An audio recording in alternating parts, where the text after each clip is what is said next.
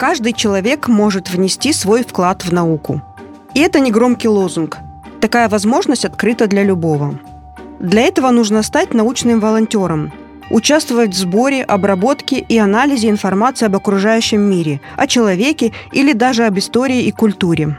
Результаты вашего труда будут частью настоящих научных исследований. Чем занимаются научные волонтеры?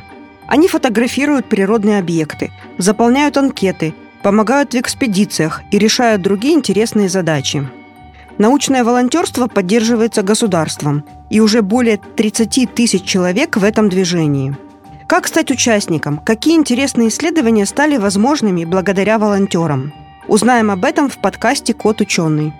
Сухие цифры, графики и датчики, законы и формулы – скучно. Нужна ли наука в нашем обществе потребления и ярких рекламных слоганов? Пандемия и природные катаклизмы показали, что без науки нам в никуда. Если завтра случится конец света – и мы будем в числе счастливчиков, которые уцелели, что мы сможем рассказать о технологиях? Какие изобретения повторить, кроме колеса и письменности? Это подкаст «Кот ученый», где мы попытаемся понять, что происходит в окружающем мире и постичь суть явлений.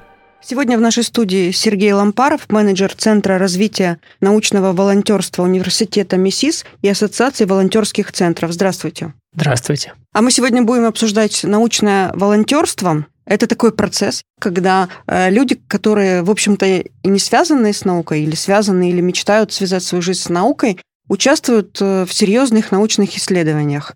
Участвуют из интереса, потому что им очень хочется.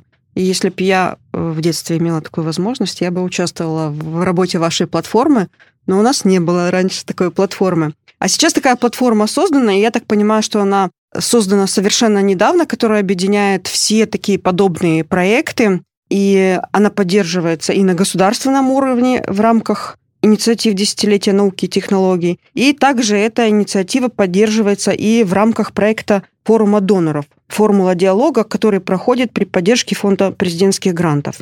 Все это позволяет наладить эту работу наверняка очень эффективно. И сегодня вы в нашей студии вот э, расскажите, как оно работает? Э, с чего началась ваша там работа? Ну и какие перспективы? Вот об этом поговорим. Да, вопрос, в принципе, понятен, но чтобы не путаться нам в определениях, у нас есть одна такая инициатива, которая была создана, объявлена президентом Российской Федерации в 2022 году, и эта инициатива «Научное волонтерство».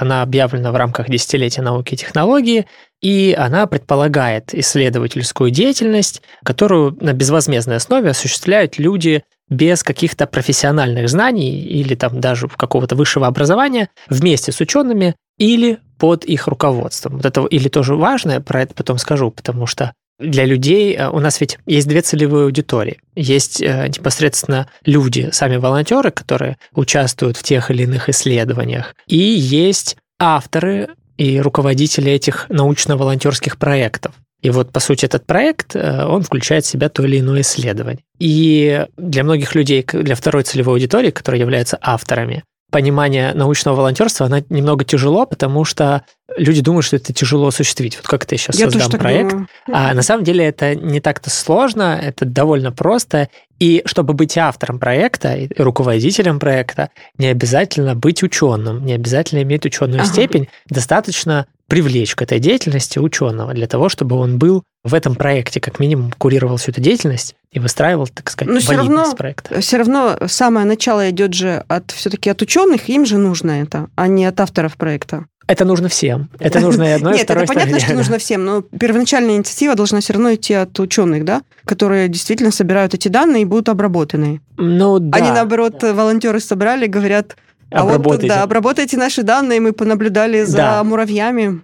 Теперь сделайте про них исследования. Должно быть наоборот. Конечно, первично. Первично в данном случае являются авторы этих проектов, те, которые привлекают учеными или сами ими являются этими учеными. Когда инициатива начала развиваться, когда начали э, формироваться какие-то группы по продвижению этой инициативы на государственном уровне, потому что если так рассматривать, научное волонтерство на самом-то деле существует ну, столько же, сколько и существует сама наука. Как только вот экспериментальная наука нового времени начала существовать, в тот момент и появилось научное волонтерство, потому что были люди, которые, в принципе, которым не платили, которые также помогали в исследованиях, которые помогали там подносить там пробирки и, и так далее. Всегда это было, и от этого никуда не деться. Но на государственном уровне развивать это направление мы начали с 22 года. И чему мы пришли на данный момент? На данный момент у нас существует даже не одна платформа, федеральная, да, федеральных платформ две, и много, на самом деле, частных платформ, которые создаются, например, в рамках самих проектов. И а, вот федеральных их две, это на базе платформы Добро РФ, главной волонтерской цифровой среды, да, которая сейчас существует, есть отдельный раздел научное волонтерство. И вот там аккумулируются, собираются все проекты по научному волонтерству, которые входят в эту инициативу. Понятное дело, что по стране где-то сейчас есть какие-то проекты потенциальные научного волонтерства и, в принципе, выполняющие подходящие под характеристики. Но мы сейчас называем научно-волонтерскими проектами те, которые мы взяли в работу, которые сейчас у нас на платформе, с которыми мы работаем. И вторая платформа – это платформа Science ID. Вот на этих двух платформах у нас, там, в принципе, аналогичные проекты, они друг друга дублируют, но есть немножко разный функционал, который сейчас разрабатывается, который вот будет развиваться по разным направлениям. Одна платформа будет предоставлять такой доступ, по сути, социальной сети к проектам, а, где можно выкладывать информацию о своем проекте. Фоточки. Профиль вести, да, профиль, на какой стадии и так далее, вести такой диалог с теми, кто это читает. А на платформе Добро РФ будет происходить вот аккумулирование всех проектов, методическая поддержка, а, привлечение волонтеров, а, реализация контактов. Ну, то есть процессуальные какие-то вещи внутри проекта. То есть есть автор, автор коммуницирует со своими волонтерами через платформу, используя те инструменты, которые сейчас существуют. Вот я заходила на платформу и в проекты смотрела, и там есть инструкция для волонтеров, кто может это делать, какие необходимо нужно для этого анкеты есть. Э, Все это как бы методические документы, они разработаны. Это кто делает? Сам ученый или вы помогаете им? Ну, По-разному? Конечно, и инициаторами всех таких документов являемся мы, и Ассоциация волонтерских центров, и университет МИСИС, Центр развития научного волонтерства, и, в частности, Корсовет по науке и образованию. И вот разработка этих документов, конечно, инициаторами этих документов являемся мы, э, Ассоциация волонтерских центров, Центр развития научного волонтерства, и там мы уже привлекаем разных экспертов, которые формируют те или иные методические рекомендации. На самом деле их огромное множество, не только вот касаемо специфической области научного волонтерства, но и, в принципе, всех направлений волонтерства, которые существуют на сегодняшний день. И есть какие-то базовые характеристики, базовые какие-то границы, в которых может принимать участие волонтер, они универсальны для всех отраслей всего волонтерства. Например, то, что волонтером может быть там, человек от 8 лет, да, это применимо и к э, научному волонтерству, и ко всем другим отраслям. А что касается научного волонтерства, тут есть, конечно, у нас и свои какие-то требования и так далее, потому что отрасль специфичная, и тут все даже зависит не от, от самого направления, а от конкретных проектов, потому что конкретный проект может предполагать определенные запросы от автора к портрету волонтера, скажем так. А, например? Ну, например, есть специфичные такие проекты, которые требуют каких-то знаний, знаний, да? знаний, например, да, использования Excel или, например, использования специфичных программ математической обработки данных, например, SPSS и так далее. И далеко не все это знают, но тут два варианта. Либо автор проекта организует процесс обучения перед тем, как запустить волонтеров работу, либо изначально набирает людей вот по определенным компетенциям. Мы вот сейчас с вами говорим, уже там прошло 15 минут, и я сейчас просто перечислю те проекты, которые сейчас, некоторые проекты, которые висят на сайте, чтобы можно было понять, о чем там идет речь. Это настолько разные проекты, что, наверное, каждый может найти себе по вкусу дела. Например, наблюдение за птицами, наблюдение за пресноводными рыбами, есть охотники за микробами, есть э, изучение людей-билингвов, которые говорят с рождения или позже там на двух языках. Есть просьба расшифровать воспоминания рабочих. Очень-очень много. Есть наблюдение за выращиванием яблок, помидор, картошки и очень-очень многое другое такие разные проекты. То есть э, это, наверное, могут обращаться не только научные организации, или все это относится к научным организациям? Нет, у нас, в принципе, авторами проектов могут быть не только организации, но и физические лица. Мгм. То есть люди, у которых есть просто идея проекта, они могут сами являться учеными, а могут просто в команде с ученым каким-то работать, и это делать абсолютно независимо от какой-то организации. Но чаще всего, конечно, это какие-то организации, сотрудники этих организаций, которые запускают такие проекты. Это чаще всего, но как конкретных ограничений в данном случае нет. Это могут быть и музеи, наверное, если там- Да, это могут быть и музеи, это могут быть и библиотеки, даже такое есть, и такие проекты существуют. И действительно, на платформе можно найти абсолютно разные проекты, начиная с исследования капусты, заканчивая Да. оцифровкой предметов для электронной библиотеки, вот, например, чтобы можно было надеть VR-очки и посмотреть в макро- и микро-вариантах э, вот оцифрованный предмет. А потом, например, при случае, при необходимости, да, когда существует такая библиотека, распечатать его на 3D-принтере, который под материал использует космический титан. То есть, да, то есть абсолютно разные есть проекты, и человек может найти то, что душе угодно. А участники проектов, э, вот по вашему мнению, по вашим ощущениям, вот вы же с ними общаетесь и там сводите какую-то статистику, это кто? Э, Молодые люди или постарше, дети, э, может быть, студенты, кто это?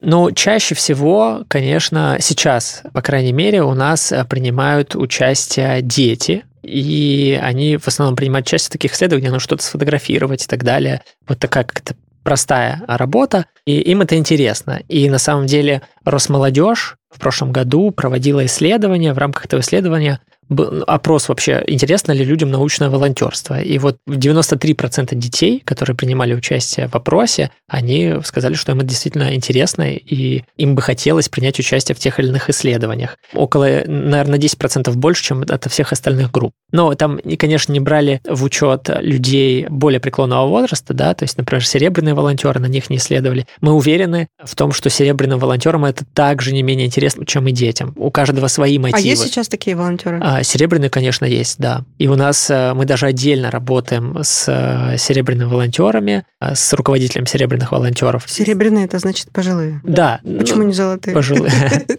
Не могу, к сожалению, некомпетентен я ответить на этот вопрос, но вот из руководителей направлений разных волонтерских, конкретно единственный, с кем мы вот прям непосредственно контактируем сейчас, это как раз серебряные волонтеры, потому что такая целевая аудитория, у которых горят глаза и которые тоже вникают в проекты. И они обладают знаниями? Ну, некоторые, да, ну, все зависит от, э, все зависит от проекта. Они точно обладают мотивацией, потому что мотивация детей, которые принимают участие в научном волонтерстве, и э, серебряных волонтеров, она совершенно разная, совершенно А иная. какая мотивация? Что они получают? Ну, наверняка у детей это будет связано с любопытством, с тем, что они еще только познают мир, и наука для них такая отрасль, которая еще не ясна, и они бы хотели, может быть, когда-то этим заниматься э, в будущем. И вот как попробовать на себя взрослый мир, взрослые исследования, им это интересно, они таким образом сублимируют то, что они хотят стать взрослыми. А если мы говорим о серебряных волонтеров, то тут скорее то, что они уже прожили достаточно долгую жизнь,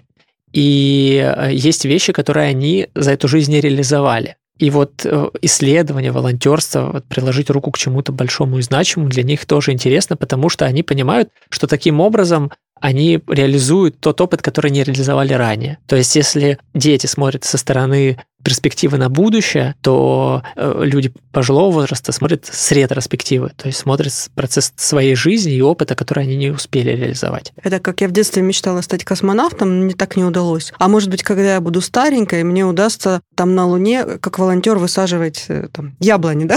Ну, э, вряд ли, конечно, разрешат э, в более пожилом возрасте лететь на Луну куда-нибудь, но как минимум, как минимум, человек может захотеть там работать, например, в Роскосмосе и помогать организовывать эти процессы, чтобы эта деятельность, она осуществилась у кого-то. И я думаю, вот э, это действительно такой сильный мотиватор. А если говорить о мотивации, можно ли на этом что-то заработать? Ну, конечно, мы никогда, так как это волонтерство, мы никогда не говорим о каких-то возмездных вещах. Все-таки в данном случае мы ориентируем людей на нематериальные вещи. Например, новые знакомства, например, удовлетворение личного интереса и так далее. Конечно, есть ряд преференций, которые сейчас прорабатываются на законодательном уровне, в принципе, для всех волонтеров. Может, скидки какие-то? Например, да? волонтерские часы, верифицированные волонтерские часы, они утверждены государством, и эти часы, они позволяют волонтерам, например, э, школьникам, потом происходит такая обмен этих волонтерских часов на баллы при поступлении в ВУЗе. Не обмен, скорее, ну просто ты набрал там 5000 часов. Я знаю, что вот сейчас можно там через московский сайт посещать концерты тех, кто участвует в волонтерских движениях. Ну, конечно, в принципе,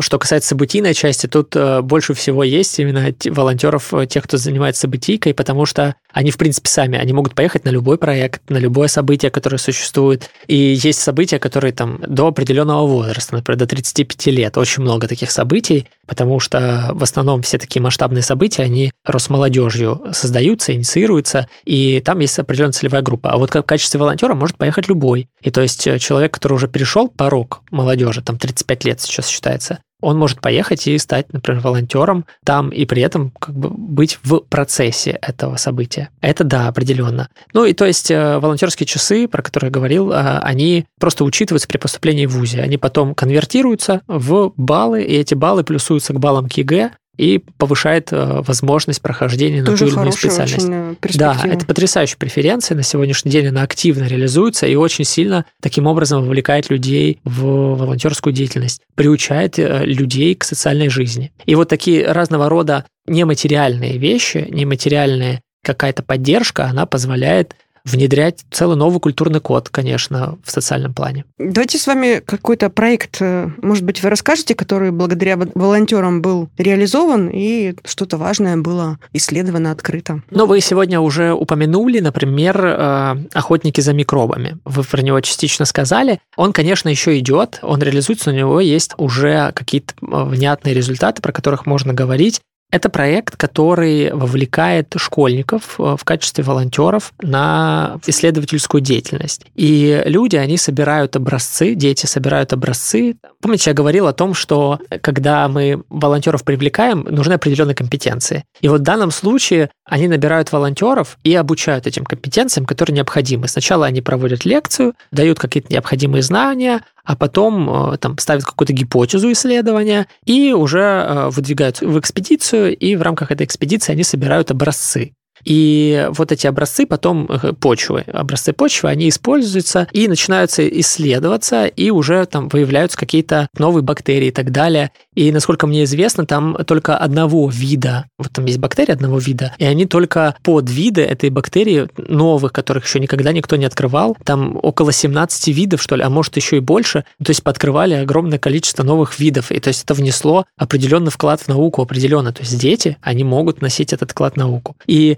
самое интересное, что научное волонтерство, давайте немножко от проекта как раз отойдем к значимости вообще, для чего это все, и почему людям нужно создавать проекты научно-волонтерские, потому что это позволяет расширять как минимум географию проекта. То есть для того, чтобы реализовать сбор почвы по всей стране, группе исследования потребуются колоссальные ресурсы для того, чтобы в каждый выехать, собрать материал. Там еще нужно определенно соблюсти там условия хранения и так далее, все это привести в лабораторию. Это будет очень долго, и это будет точно ресурсно затрат. Вот у нас э, в подкасте был э, ученый, который как раз и занимался исследованием накопления тяжелых металлов в определенных растениях. Ему было бы очень интересно в других областях и регионах это сделать, но он просто не мог. И мы вот прямо в эфире обращались э, к людям, кто, чтобы, кто может. А тогда еще не было этой платформы. Mm-hmm. Ну вот можно было бы прийти к вам и тогда с других регионов люди бы подключились а к этому вас... интересному делу. После эфира даже, наверное, возьму контакт, мы свяжемся определенно. Конечно, мы готовы поддерживать такие проекты, и это действительно позволяет. Просто берешь, э, описываешь правильное исследование по определенной определенному алгоритму выкладываешь на добро РФ, то есть заводишь как проектовое исследование, и к нему привлекаются волонтеры. Они сами нажимают «хочу участвовать» с разных регионов страны. Потом вам просто по почте нужно а, отправить колбочки и скляночки, куда это все собрать, и инструкцию проблифовать их. Они идут, собирают и отправляют по почте назад. Таким образом, полный объем материала собран, и при этом затрачено намного меньше средств. Вот как минимум поэтому научное волонтерство это действительно важно и нужно, и она позволяет получать новые результаты данных, потому что сейчас наука во многих областях она стоит из-за нехватки ресурсов. И вот восполнить эти ресурсы человеческим ресурсом – это возможность через научное волонтерство. Многие ученые, допустим, они бы хотели, да, допустим, такой проект провести, но есть э, такая определенная сложность. Это работа с людьми, работа с большим количеством волонтеров. Это действительно не так просто. И не у всех есть такие навыки, и ученый не должен э, иметь эти навыки и заниматься этим. Может ли он обратиться, допустим, за помощью, чтобы это взял на себя кто-то другой. Может быть, э, сама платформа или э, ассоциация волонтерских центров. Это возможно такое сделать? Ну, конечно, да. Особенно сейчас, когда проектов научного волонтерства не так много, и мы на связи практически со всеми, кто существует у нас на платформе, и у них есть э, в одно касание контакт с нами, мы, конечно, методически можем правильно поддержать. Но потому что выход из этой ситуации очень простой. Вот есть волонтеры, когда создаешь доброе дело, проект заводишь. В рамках этого проекта выкладывается вакансия на волонтера. Волонтер – помощник исследователя, например. Можно создать еще вторую вакансию волонтер, тим лидер, например. Угу, организатор. И то есть, да, событий, и мы просто методически поможем организовать эту деятельность, привлекая тех же волонтеров. И таким образом волонтеры, есть волонтеры, которые имеют большой, огромный опыт в управлении командами, группами людей. Таких волонтеров очень много, и многие из них прошли огромное количество обучения на самом деле и готовы делать на безвозмездной основе, организовывать все эти процессы внутри. То есть с помощью вот этого инструмента можно закрыть, в принципе, все организационные моменты точно. Поэтому ученому нужно лишь правильно составить эти вакансии. Давайте еще, может быть, какие-то интересные проекты расскажем. Ну да, которые я... сейчас есть и которым как раз нужны люди во все наши проекты. Во все если, нужны. Да, если вы зайдете на платформу, на этот определенный раздел, а потом уже перейду к проектам конкретным. Для того, чтобы попасть на платформу для добрых дел, нужно просто ввести Добро РФ в любом из поисковиков, и вы попадете на платформу Добро РФ. Нажать на клавишу вверху в разделы, и там внизу будет раздел научное волонтерство. Это сложный путь, есть еще легче. Еще можно, легче, да, да. можно в поисковике просто написать э, «добро наука», вот в любом, Яндекс, Google. Таким образом, э, он первая ссылка, которая попадется, это будет э, научное волонтерство на платформе Добро РФ. Перейти по ней, и таким образом можно попасть вообще на все проекты, которые существуют, выбрать под себя подходящий проект и реализовывать свое внутреннее желание стать волонтером в области науки. Что касается проектов, которые существуют, которых бы хотелось еще сказать, есть, ну их, конечно, много, Первый в голову пришел это проект «Флора Сибири», он называется. Этот проект позволяет создавать цифровую карту, насколько мне известно. Герб... Цифровой а? гербарий, да? Нет?